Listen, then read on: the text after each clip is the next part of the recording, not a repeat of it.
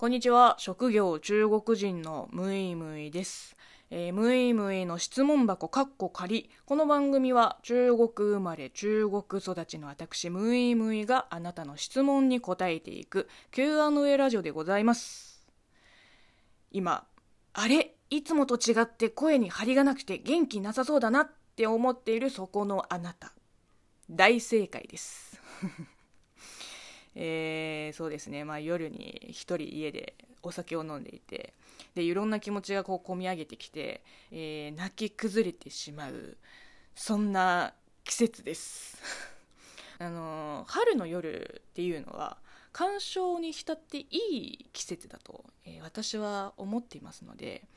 まあ、こういう時にね「どうしたの？大丈夫？心配です」って聞かれるとあの逆にストレスになっちゃうんですね。なのであの何も言わずに「まあそんな時もある」ってうなずいてくれるだけで、えー十分です。はい。何の話やら。まああの今日もお便りを読んでいきます、えーラジオネーム笑い男さんより、えーいただいたご質問でございます、えーむいむいさんはこの歌を聴くとあの出来事を思い出すなという歌はありますか？そうですね。まあなくはないんですけどなんていうかあの私オタクなんですよ。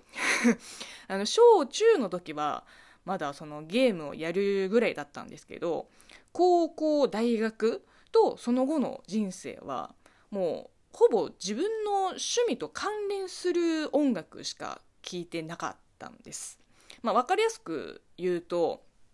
アニメとかゲームのオープニングエンディング、えー挿入歌、えーあとサントラとかキャラソン。こういう音楽ばっかり聴いてたのでなんだろうその青春時代に多分よく聴いてた曲で思い出すのなんか基本その作品にまつわる記憶なんですね。特にサントラとか挿入歌はなんかそこのシーンがすっごい印象的だったからこう繰り返し聴いて何度も味わうみたいなあの聴き方をしてました。本当にこういうのばっかりなのであの思い入れのある音楽はほとんどその何かしらの作品と結びついてます、うん、なのでその笑い男さんがこうお便りに書いてくれた、えービートルズの「イエスタデイ」を聞くと大学受験を思い出すのようななんだろう青春エピソードはあんまりないんですね。えーでも聴いてる音楽が友達にドン引きされたエピソードなら、えーあります。あれはね高校1年生の時にあの仲良かった子がいてでその時 MP3 プレイヤーが流行ってた頃なので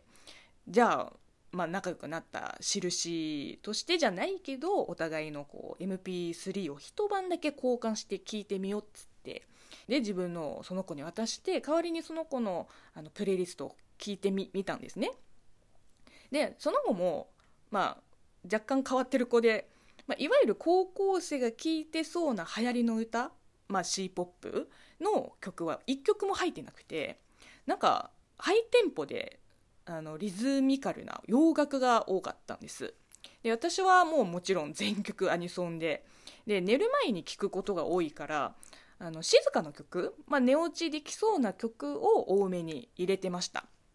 そんで次の日こう MP3 プレイヤーを返してもらった時にその子がすっごい神妙な顔で「あんた暗い曲ばっかり聴いてんな。特にこの曲とびっきり怖いわ」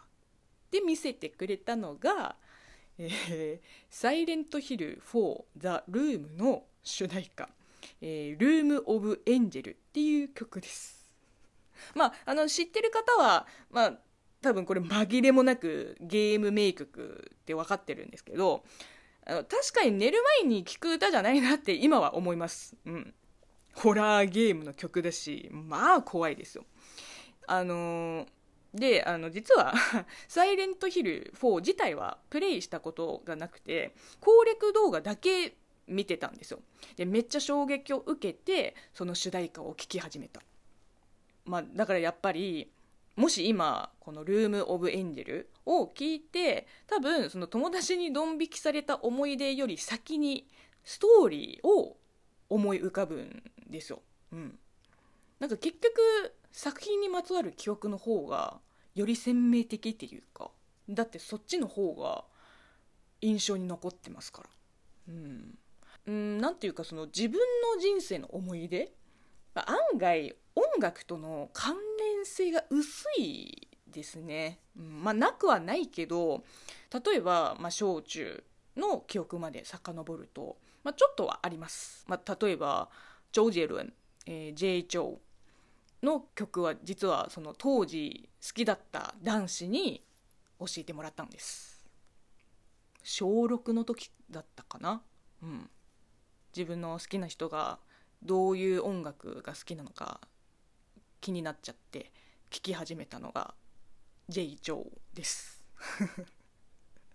こっちの話をすればよかったね。